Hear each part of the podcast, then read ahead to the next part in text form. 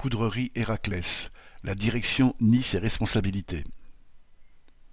Lundi 3 avril s'est tenu au tribunal correctionnel de Bordeaux le procès de l'accident mortel survenu le 5 décembre 2013 sur le site de la poudrerie Héraclès à Samédard-en-Jalles, en Gironde, où un ouvrier a perdu la vie et deux ont été gravement blessés. Cette usine de poudre fabrique du propergol solide pour les missiles tactiques M51 et la fusée Ariane.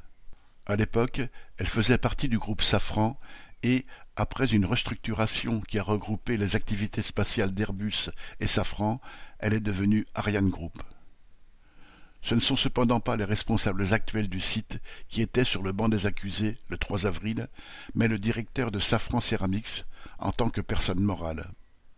Ce personnage non seulement n'y connaît rien en pyrotechnique, mais il n'a jamais mis les pieds dans l'usine de Saint-Médard. Cela ne l'a pas empêché de nier en bloc la responsabilité de la direction de l'époque, malgré un dossier accablant de l'inspection du travail et les témoignages des survivants.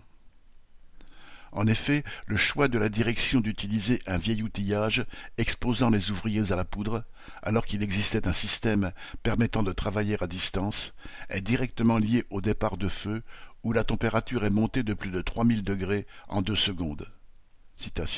C'est comme si j'avais eu un soleil devant moi, a expliqué un des brûlés.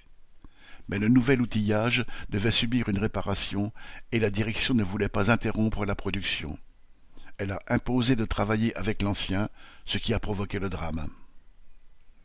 Le représentant de Safran a, sans sourciller, regardé le père du jeune ouvrier mort brûlé vif en disant Nous n'avons commis aucune faute et le procureur, droit dans ses bottes, a demandé la relaxe pour l'employeur. Cela a fait dire au père d'un des blessés, citation, Il y a deux justices, une pour les riches et une pour les pauvres. Le délibéré, attendu pour le 5 juin prochain, dira ce qu'il en est. Correspondant Hello.